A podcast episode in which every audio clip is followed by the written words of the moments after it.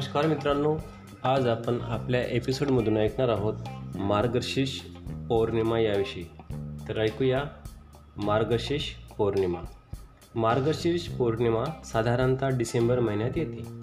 याच दिवशी सम्राट अशोकाची पुत्री म्हणजे मुलगी अरहंत थेरी संघमित्रा हिचे श्रीलंकेत आगमन झाले होते ज्या सौम्य शीतल बोधिवृक्षाखाली सिद्धार्थ गौतमांना समृद्धी प्राप्त झाली त्या पवित्र बोधिवृक्षाची शाखा व इतर बरेच धार्मिक साहित्य व सहकारी घेऊन संघमित्रा थेरी हिने श्रीलंकेत प्रवेश केला. त्या पित्यर्थ मार्गशीर्ष पौर्णिमेला मोठा स्मरणोत्सव साजरा केला जातो. थेरी संघमित्रा हिच्या श्रीलंका भेटीमुळे पवित्र बोधिवृक्षाची अनुराधपूर येथे स्थापना झाली. तसेच भिक्षुनी शासनाची स्थापना झाली. या दोन संवेगकारी प्रसंगामुळे स्त्रियांच्या आध्यात्मिक उत्थानाला प्रेरणा आणि बल मिळाले. मानसिक निष्क्रियता आणि आध्यात्मिक उदासीनता यामधून त्यांची निश्चितच मुक्तता झाली. आंतरिक उंची तसेच नैतिक उन्नती साधण्याकरिता त्यांना धैर्य प्राप्त झाले.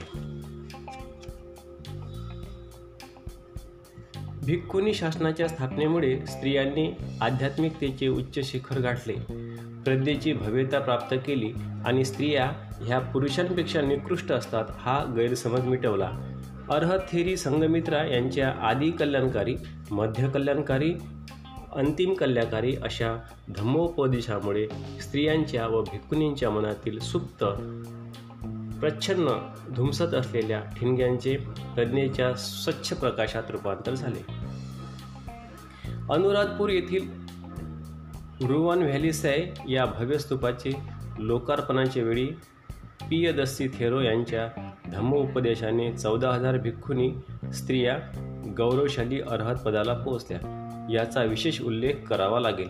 ही बुद्धाची महानता होय की त्याने स्त्रियांचे समाजातील महत्त्व पटवून दिले आणि त्यांचे समाजातील स्थान उंचावले. बुद्धपूर्व काळात स्त्रियांना समाजात सन्मानाचे स्थान नव्हते. हेमचंद्र या लेखकाने त्याच्या मार्गद्वारस्य दीपिका या ग्रंथात स्त्रियांना नरकाचा रस्ता दाखविणाऱ्या असे म्हटले आहे. बुद्धाने स्त्रियांचा अपमान किंवा उप अपमर्द केला नाही. त्या निसर्गता दुर्बल आहेत हे मानले पुरुष आणि स्त्रियांमध्ये वसत असलेले अंतर्गत गुण बुद्धाने जाणले आणि त्यांच्या उपदेशामध्ये लोकांना त्याची जाणीव करून दिली. लिंगभेद हा सेवाभावात किंवा मनशुद्धीकरणात अडसर नाही हे त्याने पटवून दिले. माता किंवा आई म्हणून स्त्रीचे स्थान बुद्ध धम्मात आदरार्थी आहे.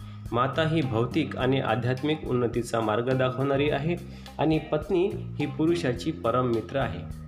आता ऐकूया आपण स्त्रियांची दीक्षा याविषयी. काही व्यावहारिक कारणास्तव स्त्रियांना संघात घेण्यास प्रथम नकार दिला होता परंतु त्यांचा सेवक आनंद आणि मावशी महाप्रजापती गौतमी यांच्या प्रार्थनेने आणि अनुनयाने भिक्कुनी संघाची निर्मिती केली.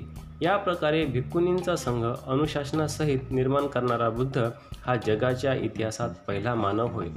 ज्या प्रकारे भिक्षू संघात अर्हत सारीपुत्त व मोगल्लान हे दोन प्रमुख शिष्य होते त्याप्रमाणे जगातील पहिल्या लोकशाही मार्गाने अस्तित्वात आलेल्या भिक्षुनी संघाच्या खेमा आणि उप्पलवर्णा ह्या प्रमुख भिक्खुनी शिष्या होत. आणखी बऱ्याच स्त्री शिष्या व भिक्कुनी होत्या ज्यांना बुद्धाने स्वतः गौरविले होते.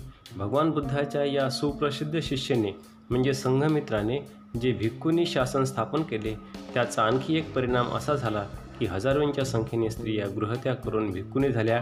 कासाय वस्त्र धारण करून त्यांनी प्रज्ञा आणि परिपूर्णतेचे उच्च शिखर गाठले.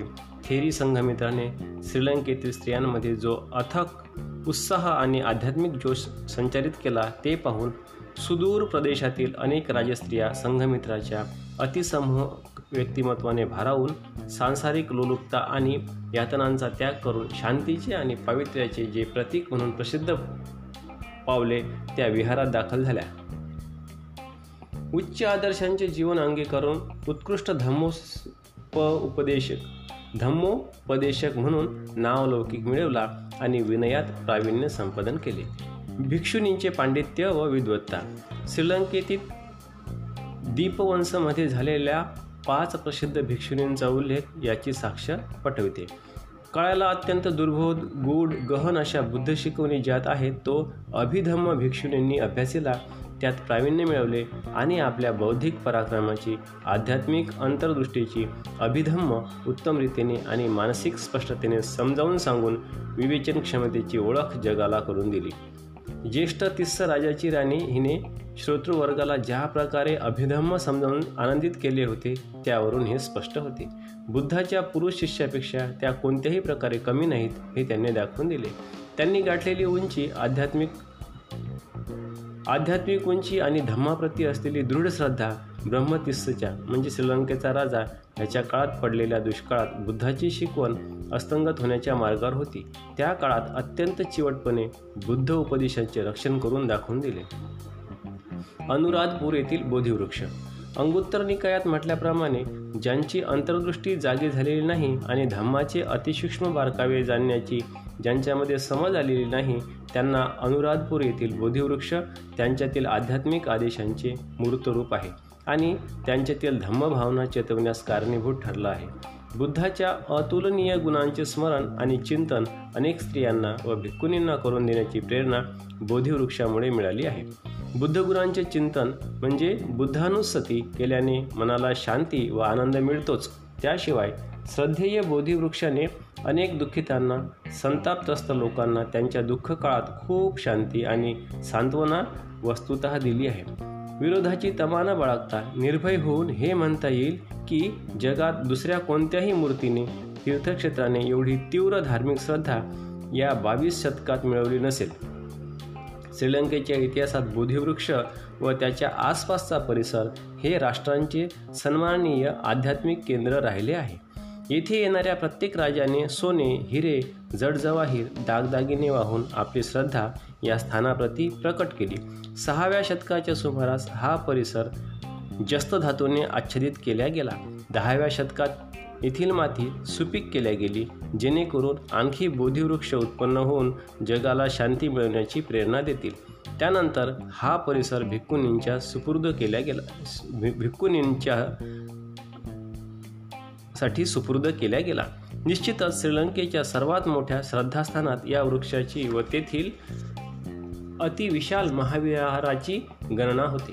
श्रीलंकेतील काळोख्या कालखंडात जेव्हा उत्तरेकडील राजाने आक्रमण केले आणि जनतेला पलायन करावे लागले होते त्या काळात भिक्षू आणि भिक्षुणींनी या वृक्षाची महत्ता जोपासली. दरवर्षी देशोदेशीचे अगणित धार्मिक प्रवासी या स्थळाला भेट देतात आणि त्यांच्या दानातून बोधी वृक्षाभोवती सोन्याचे रेलिंग घातल्या गेले आहे. आता ऐकूया आपण सांस्कृतिक जागृती. थेरी संघमित्रा हिचेसोबत स्थापत्यशास्त्रातील पारंगत मूर्तिकार चित्रकार रंगकर्मी वैद्यक आणि बुद्ध शासनात प्रतिष्ठित असे साधक यांचे श्रीलंकेत आगमन झाले. त्यामुळे श्रीलंकेत सांस्कृतिक जागृती झाली. श्रीलंकेतील तरुण वर्ग सम्राट अशोककालीन कला आणि विज्ञान पारंगातामार्फत प्रशिक्षित झाला. आणि त्यांनी केवळ भारतीय कलाकारांची नक्कल न करता सिंहली आणि लंकेतील नैसर्गिक भौगोलिक वातावरणाशी जुळणारी कला निर्मिती केली.